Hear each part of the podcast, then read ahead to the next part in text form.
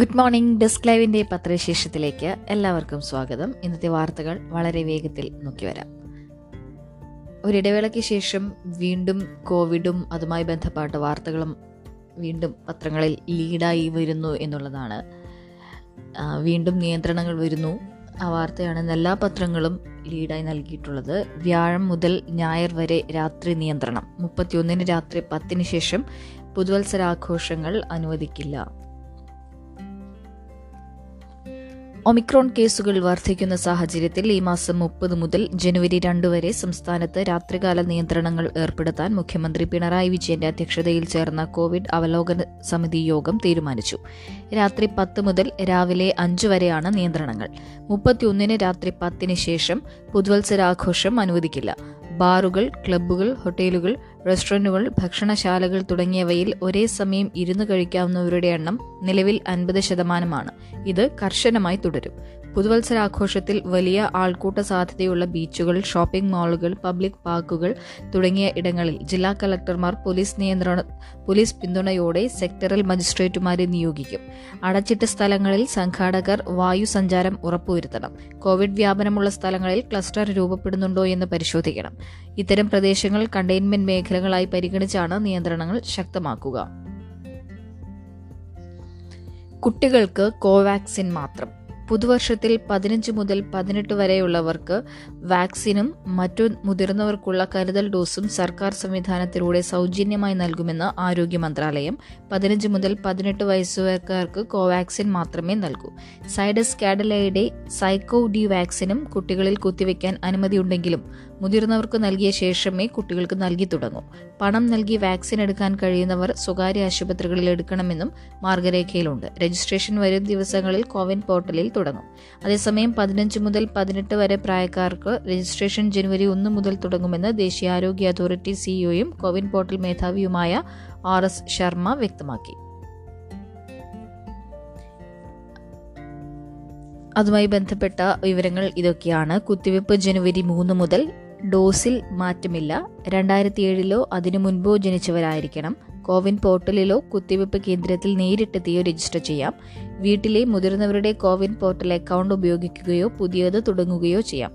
ആധാറോ മറ്റ് അംഗീകൃത തിരിച്ചറിയൽ രേഖയോ ഇല്ലെങ്കിൽ സ്കൂൾ ഐ ഡി മതിയാകും. പത്താം ക്ലാസ് സർട്ടിഫിക്കറ്റും പരിഗണിക്കും. ഒരു ഫോൺ നമ്പറിൽ നിന്ന് പരമാവധി നാല് പേർക്ക് മാത്രമേ രജിസ്ട്രേഷൻ അനുവദിക്കൂ.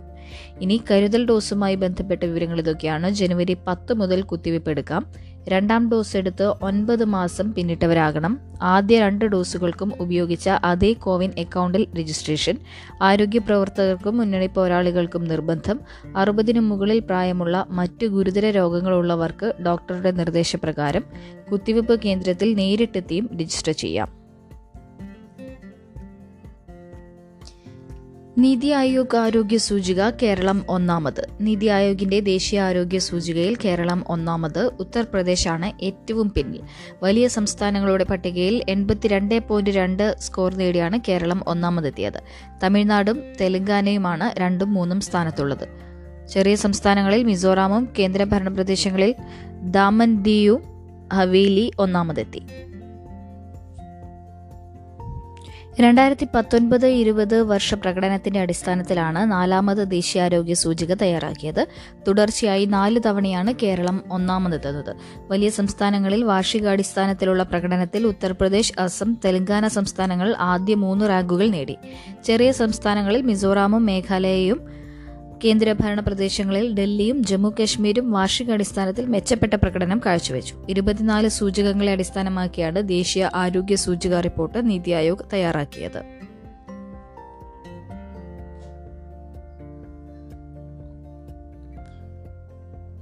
വാളയാർ കേസിൽ കുറ്റപത്രം. പീഡനത്തെ തുടർന്നുള്ള ആത്മഹത്യയെന്ന് സി ബി ഐ. വാളയാറിലെ ദലിത് പെൺകുട്ടികളുടെ ദുരൂഹ മരണത്തിൽ പാലക്കാട് പോക്സോ കോടതിയിൽ സി ബി ഐ കുറ്റപത്രം സമർപ്പിച്ചു. നിരന്തര പീഡനത്തെ തുടർന്ന് സഹോദരിമാർ ആത്മഹത്യ ചെയ്തതെന്ന പോലീസ് കണ്ടെത്തലിൽ തന്നെയാണ് സി ബി ഐയും എത്തിച്ചേർന്നത്. പോലീസ് പ്രതി ചേർത്തവർ തന്നെയാണ് സി ബി ഐ കേസിലും പ്രതികൾ. ആദ്യ പെൺകുട്ടിയുടെ മരണത്തിൽ വാളയാർ പാമ്പാംപള്ളം സ്വദേശി വലിയ മധു എന്ന വി മധു, ഇടുക്കി രാജാക്കാട് വലിയ മുല്ലക്കാനം സ്വദേശി ഷിബു, അട്ടപ്പള്ളം വള്ളിക്കാട് വീട്ടിൽ എം മധു എന്ന കുട്ടി മധു, എന്നിവർ പ്രതികളാണെന്ന് സി ബി ഐ കുറ്റപത്രത്തിൽ പറയുന്നു. രണ്ടാമത്തെ പെൺകുട്ടിയുടെ മരണത്തിൽ വലിയ മധുവും സംഭവം നടക്കുമ്പോൾ നടക്കുമ്പോൾ പ്രായപൂർത്തിയാകാത്ത ആൺകുട്ടിയും പ്രതികളാണ്. പാലക്കാട് പോക്സോ കോടതിയിലാണ് കുറ്റപത്രം നൽകിയത്. Thiruvananthapuram C B I unit special crime cell ഡിവൈഎസ് P T P അനന്തകൃഷ്ണനാണ് റിപ്പോർട്ട് സമർപ്പിച്ചത്. ബലാത്സംഗം, പോക്സോ, ആത്മഹത്യാ പ്രേരണ എന്നിവയാണ് പ്രതികൾക്കെതിരെ ചുമത്തിയ കുറ്റം. ഷിബു എന്ന പ്രതിക്കെതിരെ പട്ടികജാതി പട്ടികവർഗ പീഡന നിരോധന നിയമവും ചുമത്തി. ഏതാനും മാസങ്ങളായി പാലക്കാട്ട് ക്യാമ്പ് ചെയ്ത സി ബി ഐ ഉദ്യോഗസ്ഥർ രക്ഷിതാക്കൾ, സുഹൃത്തുക്കൾ, നാട്ടുകാർ, അയൽക്കാർ, സാക്ഷികൾ തുടങ്ങി നൂറ്റി ആറോളം പേരെ ചോദ്യം ചെയ്തിരുന്നു. വാളയാർ സ്റ്റേഷനിലെത്തി അന്വേഷണ സംഘത്തിലുണ്ടായിരുന്ന എല്ലാ പോലീസ് ഉദ്യോഗസ്ഥരെയും ചോദ്യം ചെയ്തു. പോലീസ് ബോധപൂർവം തങ്ങളെ ഒഴിവാക്കിയെന്നാരോപിച്ച് സാക്ഷികളുടെ മൊഴിയും രേഖപ്പെടുത്തി. ഡമ്മി പരിശോധനയും നടത്തി. ഹൈക്കോടതി ഉത്തരവ് പ്രകാരം കഴിഞ്ഞ ഏപ്രിൽ ഒന്നിനാണ് C B I Walayar case അന്വേഷണം ഏറ്റെടുത്തത്. അതിഥി തൊഴിലാളി അക്രമം നൂറ്റി അറുപത്തിനാല് പേർ അറസ്റ്റിൽ. കിഴക്കമ്പലത്ത് അതിഥി തൊഴിലാളികൾ പോലീസിനെ ആക്രമിച്ച് വാഹനം നശിപ്പിച്ച കേസിൽ നൂറ്റി അറുപത്തിനാല് പേരെ അറസ്റ്റ് ചെയ്തു. ഇൻസ്പെക്ടർ വി ടി ഷാജനെ വധിക്കാൻ ശ്രമിച്ചതിനും പോലീസിനെ ആക്രമിച്ച് പൊതുമുതൽ നശിപ്പിച്ചതിനുമായി രണ്ട് കേസുകളാണ് എടുത്തിട്ടുള്ളത്. പന്ത്രണ്ട് ലക്ഷം രൂപയുടെ നാശനഷ്ടമുണ്ടായെന്നാണ് കണക്ക്. ആദ്യ കേസിൽ അൻപത്തിയൊന്ന് പേരും രണ്ടാമത്തെ കേസിൽ നൂറ്റി പതിമൂന്ന് പേരുമാണ് പ്രതികൾ. ഇവരെ കോടതിയിൽ ഹാജരാക്കുന്ന നടപടിക്രമങ്ങൾ രാത്രിയും തുടർന്നു. അടുത്ത ദിവസങ്ങളിൽ തെളിവെടുപ്പ് നടത്തും. സംഭവത്തിൽ Perumbavoor A S P Anuj Anuj പലിവാലിന്റെ നേതൃത്വത്തിലുള്ള പ്രത്യേക പോലീസ് സംഘത്തിന്റെ അന്വേഷണം തുടങ്ങി. സംഭവത്തെപ്പറ്റി കേന്ദ്ര രഹസ്യാന്വേഷണ വിഭാഗവും ഇന്നലെ അന്വേഷണം നടത്തി. എസ് എസ് എൽ സി പരീക്ഷ മാർച്ച് മുപ്പത്തിയൊന്ന് മുതൽ, പ്ലസ് ടു മാർച്ച് മുപ്പത് മുതൽ. സംസ്ഥാനത്ത് S S L C, higher secondary, vocational higher secondary രണ്ടാം വർഷ പരീക്ഷ പരീക്ഷകൾ മാർച്ചിൽ നടക്കും. എസ് എസ് എൽ സി പരീക്ഷ മാർച്ച് മുപ്പത്തിയൊന്ന് മുതൽ ഏപ്രിൽ ഇരുപത്തിയൊൻപത് വരെയും higher secondary V H S C പരീക്ഷകൾ മാർച്ച് മുപ്പത് മുതൽ ഏപ്രിൽ ഇരുപത്തിരണ്ട് വരെയും നടത്തുമെന്ന് മന്ത്രി വി ശിവൻകുട്ടി അറിയിച്ചു. എസ് എസ് എൽ സി മാതൃകാ പരീക്ഷ മാർച്ച് ഇരുപത്തിയൊന്ന് മുതൽ ഇരുപത്തിയഞ്ച് വരെയും ഐ ടി പ്രാക്ടിക്കൽ പരീക്ഷകൾ മാർച്ച് പത്ത് മുതൽ പത്തൊൻപത് വരെയുമാണ്. Higher secondary, vocational higher secondary മാതൃകാ പരീക്ഷകൾ മാർച്ച് പതിനാറ് മുതൽ ഇരുപത്തിയൊന്ന് വരെ നടക്കും. ഹയർ സെക്കൻഡറി പ്രാക്ടിക്കൽ ഫെബ്രുവരി ഇരുപത്തിയൊന്ന് മുതൽ മാർച്ച് പതിനഞ്ച് വരെയാണ്. V H S C practical പരീക്ഷകൾ ഫെബ്രുവരി പതിനഞ്ച് മുതൽ മാർച്ച് പതിനൊന്ന് വരെ നടക്കും. കോവിഡ് വ്യാപനം കാരണം ക്ലാസുകൾ വൈകി തുടങ്ങിയതിനാൽ മുഴുവൻ പാഠങ്ങളും പരീക്ഷയ്ക്കുണ്ടാകില്ല. പാഠഭാഗങ്ങളിലെ അറുപത് ശതമാനം ഫോക്കസ് ഏരിയയായി നേരത്തെ നിശ്ചയിച്ചിരുന്നു. ഫോക്കസ് ഏരിയയിൽ നിന്നായിരിക്കും ചോദ്യങ്ങളെന്നും മന്ത്രി പറഞ്ഞു. മിഷണറീസ് ഓഫ് ചാരിറ്റിക്ക് വിദേശ സംഭാവന സ്വീകരിക്കാൻ വിലക്ക്. വിശുദ്ധ മദർ തെരേസ സ്ഥാപിച്ച മിഷണറീസ് ഓഫ് ചാരിറ്റിക്ക് ഇന്ത്യയിൽ വിദേശ സംഭാവന സ്വീകരിക്കുന്നതിനുള്ള അനുമതി പുതുക്കാൻ കേന്ദ്ര ആഭ്യന്തര മന്ത്രാലയം വിസമ്മതിച്ചു. എന്നാൽ വിദേശ സംഭാവന സ്വീകരിക്കുന്നതിനുള്ള രജിസ്ട്രേഷൻ സസ്പെൻഡ് ചെയ്യുകയോ റദ്ദാക്കുകയോ ചെയ്തിട്ടില്ല. ഇതിനു പിന്നാലെ എം സിയുടെ ബാങ്ക് അക്കൗണ്ടുകൾ മരവിപ്പിച്ച നടപടിയും വിവാദമായി. എന്നാൽ എം സി ആവശ്യപ്പെട്ടതനുസരിച്ചാണ് എസ് ബി ഐ നടപടിയെടുത്തതെന്ന് ആഭ്യന്തര മന്ത്രാലയം വ്യക്തമാക്കി. അപേക്ഷ തള്ളിയ സാഹചര്യത്തിൽ വിദേശ സംഭാവനയ്ക്കുള്ള ബാങ്ക് അക്കൗണ്ടുകൾ ഉപയോഗിക്കരുതെന്ന് തങ്ങൾ തന്നെ നിർദ്ദേശിക്കുകയാണ് ഉണ്ടായതെന്ന് M C superior general sister M Prema പിന്നീട് അറിയിച്ചു. അനുമതി പുതുക്കാനുള്ള അപേക്ഷയിൽ പ്രതികൂലമായ ചില കാര്യങ്ങൾ ശ്രദ്ധയിൽപ്പെട്ടെന്നും തുടർന്നാണ് കഴിഞ്ഞ ഇരുപത്തിയഞ്ചിന് അപേക്ഷ തള്ളിയതെന്നും ആഭ്യന്തര മന്ത്രാലയം വ്യക്തമാക്കി. എന്നാൽ പ്രതികൂലമായ കണ്ടെത്തലുകൾ എന്താണെന്ന് വ്യക്തമാക്കിയിട്ടില്ല. ഓഡിറ്റ് പിഴവുകളാണ് കാരണമെന്ന് സർക്കാർ വൃത്തങ്ങൾ സൂചിപ്പിച്ചു. ക്രൂരമായ ക്രിസ്മസ് സമ്മാനം എന്ന് കൽക്കട്ട അതിരൂപത. മരവിപ്പിച്ച നടപടി അക്കൗണ്ടുകൾ മരവിപ്പിച്ച നടപടി നിർധനരിൽ നിർധനർക്ക് കേന്ദ്ര സർക്കാർ നൽകിയ ക്രൂരമായ ക്രിസ്മസ് സമ്മാനമാണെന്ന് കൽക്കട്ട അതിരൂപത വികാരി ജനറൽ ഫാദർ ഡൊമിനിക് ഗോമസ് കുറ്റപ്പെടുത്തി. നടപടി നടുക്കമുണ്ടാക്കുന്നതാണെന്ന് ബംഗാൾ മുഖ്യമന്ത്രി മമതാ ബാനർജി ആരോപിച്ചു. ഒമിക്രോൺ റബ്ബർ വില നൂറ്റി അറുപതിലേക്ക്. ഇരുന്നൂറ് കടക്കുമെന്ന് മോഹിപ്പിച്ച ശേഷം റബ്ബർ വില കൂപ്പുകുത്തി. നൂറ്റി അറുപത് രൂപയാണ് ഇപ്പോൾ ഒരു kilogram R S S L R S S ഫോറിന്റെ വില. ഒമിക്രോൺ ഭീഷണി ചൂണ്ടിക്കാട്ടി ചില ടയർ കമ്പനികൾ ചരക്കെടുക്കുന്നത് കുറച്ചതാണ് വിനയായത്. എന്നാൽ അനാവശ്യ ഭീതി വരുത്തി വില ഇടിക്കാനുള്ള ശ്രമമാണ് നടത്തിയതെന്ന് കൃഷിക്കാർ പറയുന്നു. വ്യാപാരികളുടെ കൈവശം നല്ല ശേഖരമുണ്ടിപ്പോൾ. വില ഇടിയുന്ന സാഹചര്യം വന്നാൽ അവർക്ക് റബ്ബർ പിടിച്ചു വെക്കേണ്ടി വരും. കണ്ടെയ്നർ നിരക്ക് കൂട്ടിയതിനാൽ ഇറക്കുമതി ഇപ്പോൾ ലാഭകരമല്ല. ഇറക്കുമതി ചുങ്കം കുറയ്ക്കാൻ കമ്പനികൾ കേന്ദ്ര വാണിജ്യ മന്ത്രാലയത്തെ സമീപിച്ചെങ്കിലും സർക്കാർ സമ്മതിച്ചില്ല. ഈ സാഹചര്യത്തിൽ കൈവശമുള്ള ശേഖരം തീരുന്നതോടെ കമ്പനികൾക്ക് വ്യാപാരികളുടെ ശേഖരം വാങ്ങേണ്ടി വരും. അപ്പോൾ വിലയും ഉയരുമെന്നാണ് വ്യാപാരികളുടെ പ്രതീക്ഷ. വിപണി ഉണർന്നതോടെ തായ്ലൻഡ്, മലേഷ്യ എന്നിവിടങ്ങളിലെ റബ്ബർ ശേഖരം ചൈനീസ് കമ്പനികൾ വാങ്ങിയിട്ടുണ്ട്. ഒമിക്രോൺ ഭീഷണി വ്യവസായ മേഖലയിൽ ആശങ്കയുണ്ടാക്കുന്നുവെന്നാണ് ടയർ കമ്പനികൾ പറയുന്നത്. യൂറോപ്പിലെ നിയന്ത്രണങ്ങൾ അവർ ചൂണ്ടിക്കാട്ടുന്നുണ്ട്. നിയന്ത്രണങ്ങൾക്ക് ശേഷം കുതിച്ചിരുന്ന കുതിച്ചിരുന്ന വിപണിയിൽ ഇപ്പോൾ അതിൻ്റെ വേഗം കുറഞ്ഞിട്ടുണ്ട്. ഇതിനാൽ അസംസ്കൃത വസ്തുക്കളുടെ ആവശ്യവും കുറഞ്ഞു. റബ്ബറിലും ഇതാണ് കാണുന്നത്. ഒമിക്രോൺ ഭീഷണിയും കാരണമായെന്ന് rubber board executive director doctor K N Raghavan പറഞ്ഞു. ആധുനിക കാലത്തിൻ്റെ ഡാർവിൻ എഡ്വേർഡ് ഒ വിൽസൺ അന്തരിച്ചു. ആധുനിക കാലത്തിൻ്റെ ചാൾസ് ഡാർവിൻ എന്നറിയപ്പെടുന്ന വിഖ്യാത അമേരിക്കൻ ജീവശാസ്ത്രജ്ഞൻ എഡ്വേർഡ് ഒ വിൽസൺ അന്തരിച്ചു. പ്രകൃതിശാസ്ത്രജ്ഞനും എഴുത്തുകാരനും അധ്യാപകനുമായ അദ്ദേഹത്തിൻ്റെ വേർപാട് എ ഒ വിൽസൺ ബയോഡൈവേഴ്സിറ്റി ഫൗണ്ടേഷനാണ് പുറത്തുവിട്ടത്. ഫിറമോൺ എന്ന ജൈവരാസ പദാർത്ഥം ഉപയോഗിച്ചാണ് ഉറുമ്പുകൾ ആശയവിനിമയം നടത്തുന്നതെന്ന് ആദ്യം കണ്ടെത്തിയത് വിൽസനാണ്. ജൈവവൈവിധ്യം, ജീവിസ്നേഹം എന്നീ വാക്കുകൾ ജീവശാസ്ത്രത്തിന് സംഭാവന ചെയ്തത് വിൽസനാണ്. പരിണാമ ജീവശാസ്ത്രത്തിന് ഒട്ടേറെ സംഭാവനകൾ നൽകിയ അദ്ദേഹമാണ് സാമൂഹിക ജീവശാസ്ത്രം എന്ന പഠന മേഖലയ്ക്ക് വിത്തിട്ടത്. മനുഷ്യൻ ഉൾപ്പെടെയുള്ള ജീവികളുടെ സാമൂഹിക പെരുമാറ്റത്തിനു പിന്നിലെ ജീവശാസ്ത്രം അദ്ദേഹം ഈ പഠന മേഖലയിലൂടെ വെളിപ്പെടുത്തി. ബെർത്തോൾഡ് ഹോൾഡബറുമായി ചേർന്ന് എഴുതിയ ഉറുമ്പ് എന്ന ഗ്രന്ഥത്തിന് ആയിരത്തി തൊള്ളായിരത്തി തൊണ്ണൂറ്റി ഒന്നിലെ പുലിറ്റ്സർ പുരസ്കാരം ലഭിച്ചു. ചണ്ഡീഗഡിൽ ബി ജെ പിക്ക് തിരിച്ചടി, എ എ പി വലിയ ഒറ്റകക്ഷി. ചണ്ഡീഗഡ് കോർപ്പറേഷൻ തെരഞ്ഞെടുപ്പിൽ ബി ജെ പിയെ പിന്തള്ളി ആം ആദ്മി പാർട്ടി വലിയ ഒറ്റകക്ഷിയായി. മുപ്പത്തിയഞ്ചംഗ കൗൺസിലിൽ എ എ പി പതിനാല് സീറ്റ് നേടി. ചണ്ഡീഗഡിൽ ഭരണം നടത്തിയിരുന്ന ബി ജെ പിക്ക് പന്ത്രണ്ട് സീറ്റാണ് കിട്ടിയത്. കോൺഗ്രസ് എട്ടും അകാലിദൾ ഒന്നും സീറ്റ് നേടി. എ എ പി ഭരണം പിടിക്കാനാണ് സാധ്യത. പഞ്ചാബിന്റെയും ഹരിയാന പഞ്ചാബിന്റെയും ഹരിയാനയുടെയും സംയുക്ത തലസ്ഥാനമാണ് കേന്ദ്രഭരണ പ്രദേശമായ ചണ്ഡീഗഡ്. അതേസമയം വോട്ട് ശതമാനത്തിൽ കോൺഗ്രസ് ആണ് മുന്നിലെത്തിയത്, ഇരുപത്തിയൊൻപത് പോയിന്റ് ഏഴ് ഒൻപത് ശതമാനം. ബി ജെ പിക്ക് ഇരുപത്തിയൊൻപത് പോയിന്റ് മൂന്ന് ശതമാനം വോട്ടും ആം ആദ്മി പാർട്ടിക്ക് ഇരുപത്തിയേഴ് പോയിന്റ് പൂജ്യം എട്ട് ശതമാനം വോട്ടും കിട്ടി. സിറ്റിംഗ് മേയറും ബി ജെ പി സ്ഥാനാർത്ഥിയുമായ രവികാന്ത് ശർമ്മയെ എ എ പിയിലെ ദമൻ പ്രീത് സിംഗ് എണ്ണൂറ്റി ഇരുപത്തിയെട്ട് വോട്ടിന് പരാജയപ്പെടുത്തി. അടുത്ത വർഷം നടക്കുന്ന പഞ്ചാബ് നിയമസഭാ തെരഞ്ഞെടുപ്പിന്റെ ട്രെയിലറാണ് എ എ പിയുടെ പ്രകടനമെന്ന് പാർട്ടി നേതാവും ഡൽഹി എം എൽ എയുമായ രാഘവ് ചന്ദ പറഞ്ഞു. ഇത്തവണ വാർഡുകളുടെ എണ്ണം ഇരുപത്തിയാറിൽ നിന്ന് മുപ്പത്തിയഞ്ചാക്കിയിട്ടുണ്ട്. കഴിഞ്ഞ തെരഞ്ഞെടുപ്പിൽ ബി ജെ പി ഇരുപത് സീറ്റ് നേടിയിരുന്നു. അകാലിദളിന് ഒരു സീറ്റും കോൺഗ്രസിന് നാല് സീറ്റുമായിരുന്നു കിട്ടിയത്. ചണ്ഡീഗഡിൽ സാധാരണ ബി ജെ പി കോൺഗ്രസ് പോരാട്ടമാണ് നടക്കുക. എ എ പിയുടെ രംഗപ്രവേശത്തോടെ മിക്ക വാർഡുകളിലും ത്രികോണ മത്സരമാണ് അരങ്ങേറിയത്. ബി ജെ പിയുടെ പ്രമുഖ സ്ഥാനാർത്ഥികളെല്ലാം പരാജയപ്പെട്ടു. വ്യാഴാഴ്ച ഓട്ടോ ടാക്സി പണിമുടക്ക്. ഇന്ധനവില വർധനയ്ക്കും അനുബന്ധ ചെലവുകൾക്കും ആനുപാതികമായി ഓട്ടോ ടാക്സി നിരക്ക് പുതുക്കി നിശ്ചയിക്കുക, വാണിജ്യ വാഹനങ്ങളുടെ കാലാവധി ഇരുപത് വർഷമായി നീട്ടുക, ഇ ഓട്ടോറിക്ഷകൾക്ക് പെർമിറ്റ് നിർബന്ധമാക്കുക തുടങ്ങിയ ആവശ്യങ്ങൾ ഉന്നയിച്ച് ഓട്ടോ ടാക്സി തൊഴിലാളികൾ ഈ മാസം മുപ്പതിന് സംസ്ഥാനതല പണിമുടക്ക് നടത്തുമെന്ന് കോർഡിനേഷൻ കമ്മിറ്റി ഭാരവാഹികൾ വാർത്താസമ്മേളനത്തിൽ അറിയിച്ചു. രണ്ടായിരത്തി പതിനെട്ടിലാണ് ഓട്ടോ ടാക്സി നിരക്ക് പുതുക്കിയത്. അതിനുശേഷം അൻപത് രൂപ വീതം പെട്രോളിനും ഡീസലിനും വില വർദ്ധിച്ചു. L P G, C N G ഇന്ധനങ്ങൾക്കും സമാന രീതിയിൽ വില ഉയർന്നു. പന്ത്രണ്ട് മണിക്കൂർ ജോലി ചെയ്താലും മുന്നൂറ് രൂപ പോലും കിട്ടാത്ത അവസ്ഥയാണ്. നാല് തവണ സർക്കാരിന് നിവേദനം നൽകിയിട്ടും ഒരു നടപടിയും ഉണ്ടായിട്ടില്ല.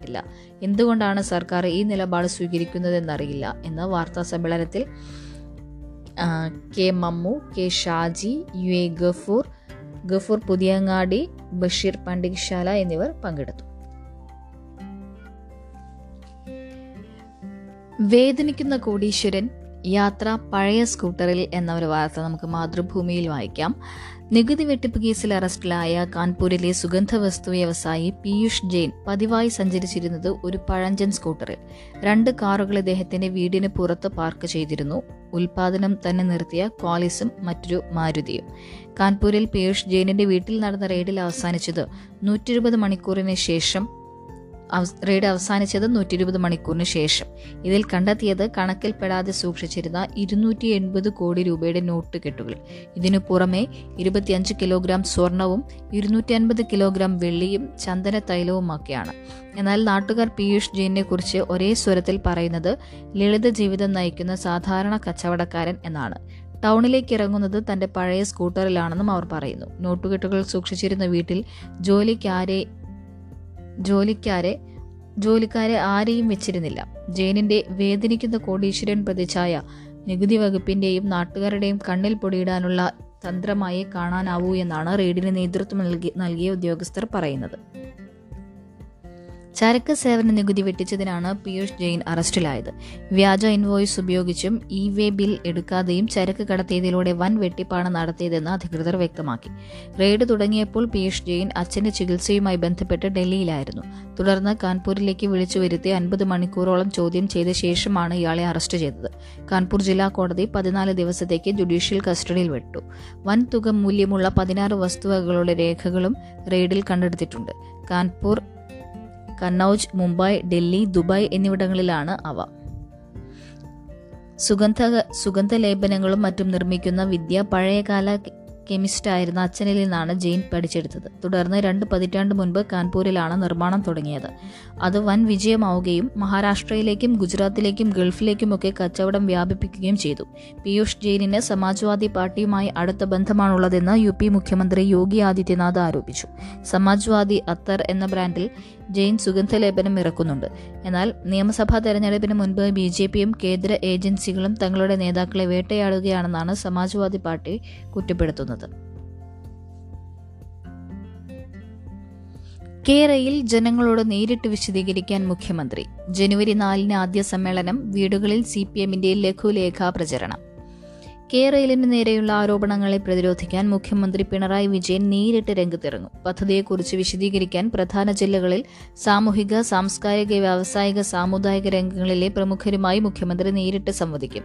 ജനുവരി നാലിന് രാവിലെ പതിനൊന്നിന് തിരുവനന്തപുരം ജിമ്മി ജോർജ് ഇൻഡോർ സ്റ്റേഡിയത്തിൽ മുഖ്യമന്ത്രി സംവാദ പരിപാടി ഉദ്ഘാടനം ചെയ്യും. എറണാകുളത്തും കോഴിക്കോട്ടും മുഖ്യമന്ത്രി നേരിട്ട് സംവാദ പരിപാടികൾ നടത്തും. മറ്റു ജില്ലകളിൽ മന്ത്രിമാർ നയിക്കും. ഈ പരിപാടികളിലും മുഖ്യമന്ത്രി പങ്കെടുത്തേക്കും. കേരളത്തിനെ കുറിച്ച് ജനങ്ങൾ ുള്ള ആശങ്ക നീക്കണമെന്ന് സി പി ഐ ആവശ്യപ്പെട്ട പശ്ചാത്തലത്തിലാണ് നടപടി. പദ്ധതിക്കെതിരെ ഉയർന്ന വിമർശനങ്ങളെ രാഷ്ട്രീയമായി പ്രതിരോധിക്കുകയാണ് ലക്ഷ്യം. ഇതിനായി കേരളത്തിന്റെ നേട്ടങ്ങൾ വിശദീകരിച്ച് ലഘുലേഖകൾ ഇറക്കി ഇവ വീടുകൾ തോറും സി പി എം പ്രവർത്തകർ വിതരണം ചെയ്യും. പദ്ധതി അട്ടിമറിക്കാൻ U D F, B J P, Jamaat-e Islami അവിശുദ്ധ കൂട്ടുകെട്ട് രംഗത്തുണ്ടെന്ന് ലഘുലേഖയിൽ ആരോപിക്കുന്നു. കിഴക്കമ്പലത്തെ ആക്രമണവുമായി ബന്ധപ്പെട്ട് കിറ്റക്സിന്റെ പ്രതികരണം മാതൃഭൂമിയുടെ ഉൾപേജിൽ വായിക്കാം. പ്രതികൾ ഇരുപത്തിമൂന്ന് പേർ മാത്രം, അറസ്റ്റിലായതിൽ ഏറെയും നിരപരാധികൾ എന്ന് കിറ്റക്സ്. പോലീസ് ഉദ്യോഗസ്ഥരെ ആക്രമിച്ച് പരിക്കേൽപ്പിക്കുകയും വാഹനങ്ങൾ നശിപ്പിക്കുകയും ചെയ്തത് തൊഴിലാളികളായ ഇരുപത്തിമൂന്ന് പേരാണെന്ന് Kitex company. C C T V ദൃശ്യങ്ങൾ പരിശോധിച്ചാണ് ഇതിൽ വ്യക്തത വരുത്തിയിട്ടുള്ളതെന്ന് Kitex M D Sabu M Jacob പത്രസമ്മേളനത്തിൽ പറഞ്ഞു. കുറ്റവാളികൾക്ക് കർശന ശിക്ഷ നൽകണം. നൂറ്റി അൻപത്തിയൊന്ന് നിരപരാധികൾക്കെതിരെ നിരപരാധികൾക്കെതിരെയാണ് കേസെടുത്തത്. ഇവരുടെ കാര്യത്തിൽ മുഖ്യമന്ത്രി ഇടപെടണം, അവരെ വിട്ടയക്കണം. നിരപരാധികൾക്ക് നിയമസഹായം ചെയ്യുന്ന കാര്യം കമ്പനി പരിശോധിക്കുകയാണ്. കസ്റ്റഡിയിലെടുത്തവരെ യഥാസമയം വൈദ്യപരിശോധന നടത്താതിരുന്നത് പോലീസിന്റെ വീഴ്ചയാണ്. പരിശോധന നടത്തിയിരുന്നെങ്കിൽ തൊഴിലാളികൾ ഉപയോഗിച്ച ലഹരി വസ്തുക്കൾ ഏതെന്ന് കണ്ടെത്താമായിരുന്നു. അവ എവിടെ നിന്ന് എത്തിയതെന്ന് അന്വേഷിക്കാമായിരുന്നു. ലഹരി ഉപയോഗിച്ചത് കണ്ടെത്തണമെങ്കിൽ ഇരുപത്തിനാല് മണിക്കൂറിനുള്ളിലെങ്കിലും പരിശോധന നടത്തണം. ലഹരി ഉപയോഗമാണ് പ്രശ്നങ്ങൾക്ക് കാരണം. ഇവർക്ക് എവിടെ നിന്ന് ലഹരി കിട്ടി, എന്ത് ലഹരിയാണ് ഉപയോഗിച്ചത് എന്നെല്ലാം അറിയേണ്ടതുണ്ട്. പ്രശ്നത്തെ രാഷ്ട്രീയവൽക്കരിച്ച് അതിഥി തൊഴിലാളികൾക്കിടയിൽ കേരളത്തെക്കുറിച്ച് ഭീതിയുടെ അന്തരീക്ഷം സൃഷ്ടിക്കുന്നത് സംസ്ഥാന താൽപര്യത്തിന് പ്രതികൂലമാകും. കിറ്റക്സ് തൊഴിലാളികളുടെ ക്വാർട്ടേഴ്സിൽ അപ്രതീക്ഷിതവും യാദൃശ്ചികവുമായുണ്ടായ സംഭവത്തെ രാഷ്ട്രീയവൽക്കരിക്കുന്നവർ കിറ്റക്സിനോടുള്ള പക തീർക്കാനാണ് ശ്രമിക്കുന്നത്. വീണുകിട്ടിയ അവസരം മുതലാക്കി കമ്പനി അടച്ചുപൂട്ടിക്കാനാണ് അടിസ്ഥാനരഹിതമായ ആരോപണങ്ങൾ ഉയർത്തുന്നത്. പന്ത്രണ്ട് ക്വാർട്ടേഴ്സുകളിലായി തൊള്ളായിരത്തി എൺപത്തിനാല് ജീവനക്കാരാണ് അവിടെ താമസിക്കുന്നത്. ഇതിൽ നാനൂറ്റി തൊണ്ണൂറ്റി ഒൻപത് മലയാളികളും നാനൂറ്റി എൺപത്തി അഞ്ച് ഇതര സംസ്ഥാന തൊഴിലാളികളുമാണ്. ഇതിലെ പത്ത്, പതിനൊന്ന്, പന്ത്രണ്ട് നമ്പർ ക്വാർട്ടേഴ്സുകളിലെ മലയാളികളെ ഒഴിവാക്കി നൂറ്റി അറുപത്തിരണ്ട് പേരെയാണ് പോലീസ് പുലർച്ചെ കസ്റ്റഡിയിലെടുത്തത്. ഇവരെയെല്ലാം പ്രതിയാക്കുകയും ചെയ്തു. നൂറ്റി അൻപത്തിയൊന്ന് നിരപരാധികളെ അഴിക്കുള്ളിലാക്കുന്നത് കൊടും ക്രൂരതയാണ്. പോലീസ് പിടിച്ചു വലിച്ചു കൊണ്ടുപോകുന്നതിനിടയിൽ ജീപ്പിൽ തലയിടിച്ച് പരിക്കേറ്റയാളെ ആശുപത്രിയിൽ കൊണ്ടുപോയ ശേഷം വിട്ടയച്ചുവെന്നും സാബു എം ജേക്കബ് പറയുന്നു. ലേബർ കമ്മീഷണറും അന്വേഷിക്കുമെന്ന് മന്ത്രി വി ശിവൻകുട്ടി. അതിഥി തൊഴിലാളികളുടെ അക്രമം നടന്ന കിഴക്കമ്പലത്തെ സംഭവവുമായി ബന്ധപ്പെട്ട് പോലീസ് അന്വേഷണത്തിന് പുറമെ ലേബർ കമ്മീഷണറുടെ അന്വേഷണവും ഉണ്ടാകുമെന്ന് തൊഴിൽ മന്ത്രി വി ശിവൻകുട്ടി അറിയിച്ചു. ലേബർ ക്യാമ്പുകളിലെത്തി സമഗ്ര അന്വേഷണമാണ് ലേബർ കമ്മീഷണർ നടത്തുക. പോണേക്കര ഇരട്ടക്കൊല പതിനേഴ് വർഷത്തിന് ശേഷം പ്രതി റിപ്പർ ജയാനന്ദൻ അറസ്റ്റിൽ. പോണേക്കര ഇരട്ടക്കൊലക്കേസിലെ പ്രതിയെ പതിനേഴ് വർഷം നീണ്ട അന്വേഷണത്തിനൊടുവിൽ ക്രൈംബ്രാഞ്ച് പിടികൂടി. കുപ്രസിദ്ധ കുറ്റവാളി റിപ്പർ ജയാനന്ദനാണ് അറസ്റ്റിലായത്. രണ്ടായിരത്തി മൂന്ന് മുതൽ രണ്ടായിരത്തി ആറ് വരെയുള്ള കാലയളവിൽ എട്ട് പേരെയാണ് ഇയാൾ കൊലപ്പെടുത്തിയത്. രണ്ടായിരത്തി നാല് മെയ് മുപ്പതിനാണ് പോണേക്കര ഇരട്ടക്കൊല നടന്നത്. പോണേക്കര ചേന്നൻകുളങ്ങര ശ്രീകൃഷ്ണസ്വാമി ക്ഷേത്രത്തിന് സമീപത്തെ സമ്പൂർണ്ണ വീട്ടിൽ താമസിച്ചിരുന്ന എഴുപത്തിനാല് വയസ്സുള്ള സ്ത്രീയെയും ഇവരുടെ ജ്യേഷ്ഠത്തിയുടെ മകനായ അറുപത് വയസ്സുള്ള നാരായണ അയ്യരെയുമാണ് കൊലപ്പെടുത്തിയത്. നാൽപ്പത്തിനാല് പവൻ സ്വർണ്ണാഭരണങ്ങളും പതിനഞ്ച് ഗ്രാം വെള്ളി നാണയങ്ങളും കവർന്ന് പ്രതി മുങ്ങി. സ്ത്രീയുടെ തലയിലും മുഖത്തുമായി പന്ത്രണ്ട് മുറിവുകളും മൂക്കിന്റെ അസ്ഥിക്ക് പൊട്ടലുമുണ്ടായിരുന്നു. നാരായണ അയ്യരുടെ തലയ്ക്ക് പിറകിലായി ഒൻപത് മുറിവുകളും തലയോടിന് പൊട്ടലുമുണ്ടായിരുന്നു. വാക്കത്തികൊണ്ട് വെട്ടിക്കൊലപ്പെടുത്തിയെന്നാണ് നിഗമനം. കേസ് ആദ്യം കളമശ്ശേരി പോലീസാണ് അന്വേഷിച്ചത്. പിന്നീട് ക്രൈംബ്രാഞ്ചിന് കൈമാറി. സ്ത്രീയെ ലൈംഗികമായി ദുരുപയോഗം ചെയ്തതായി ക്രൈംബ്രാഞ്ച് അന്വേഷണത്തിൽ തെളിഞ്ഞു. സമാന കൊലപാതകങ്ങളെക്കുറിച്ച് അന്വേഷണം നടത്തവേ പറവൂർ, മാള, കൊടുങ്ങല്ലൂർ ഭാഗങ്ങളിൽ ഇത്തരത്തിലുള്ള കൊലകൾ നടത്തിയ റിപ്പർ ജയാനന്ദനെ സംശയം വെച്ച് ചോദ്യം ചെയ്തു. ചോദ്യങ്ങളിൽ നിന്ന് ഇയാളെ തന്ത്രപൂർവ്വം ചോദ്യങ്ങളിൽ നിന്ന് ഇയാൾ തന്ത്രപൂർവ്വം ഒഴിഞ്ഞുമാറി. തിരുവനന്തപുരം സെൻട്രൽ ജയിലിൽ അതിസുരക്ഷാ സെല്ലിൽ കഴിഞ്ഞു വരികയായിരുന്നു ജയാനന്ദൻ. തൃശൂരിലെ കോടതിയിൽ വിചാരണ നടന്നിരുന്ന കേസ് വിട്ടുപോയതിലുള്ള സന്തോഷത്തിൽ ആത്മാർത്ഥ സുഹൃത്തായി മാറിയ സഹതടവുകാരനോട് മനസ്സു തുറന്ന് സംസാരിക്കവേ താൻ നടത്തിയ പോണേക്കര ഇരട്ടക്കൊലയെക്കുറിച്ചും പറഞ്ഞു. ഈ വിവരം അറിഞ്ഞ ക്രൈംബ്രാഞ്ച് തെളിവ് ശേഖരണം തുടങ്ങി. രാത്രി ഒന്ന് മുപ്പതിന് മോഷണ ശ്രമത്തിനിടെ പ്രതിയെ കാണാനിടയായ രണ്ട് അയൽവാസികളുടെ മൊഴിയും തിരിച്ചറിയൽ പരേഡിൽ ജയാനന്ദനെ ഇവർ തിരിച്ചറിഞ്ഞതുമാണ് പ്രതിയെ കണ്ടെത്തുന്നതിലേക്ക് നയിച്ചതെന്ന് ക്രൈംബ്രാഞ്ച് മേധാവി എസ് ശ്രീജിത്ത് പറഞ്ഞു. ഈ മാസം ഇരുപത്തിനാലിന് ജയാനന്ദനെ ക്രൈംബ്രാഞ്ച് എറണാകുളം യൂണിറ്റ് അറസ്റ്റ് ചെയ്തു. കുറ്റകൃത്യം നടന്ന സ്ഥലത്തു നിന്നുള്ള ഡി എൻ എ സാമ്പിൾ സംശയമുള്ള വ്യക്തികളുടെ ഡി എൻ എയുമായി ഒത്തുനോക്കുന്ന ഡി എൻ എ പ്രൊഫൈലിങ്ങിനുള്ള സാധ്യത പരിശോധിക്കുന്നുണ്ട്. ഏറെക്കുറെ പ്രധാനപ്പെട്ട വാർത്തകളെല്ലാം തന്നെ നിങ്ങളുമായി പങ്കുവച്ചിട്ടുണ്ട്. അപ്പോൾ ഇന്നത്തെ പത്രവിശേഷം ഇവിടെ അവസാനിപ്പിക്കാൻ സമയമായിരിക്കുന്നു. എല്ലാവർക്കും നല്ലൊരു ദിവസം ആശംസിച്ചുകൊണ്ട് നിർത്തുന്നു. നന്ദി, നമസ്കാരം.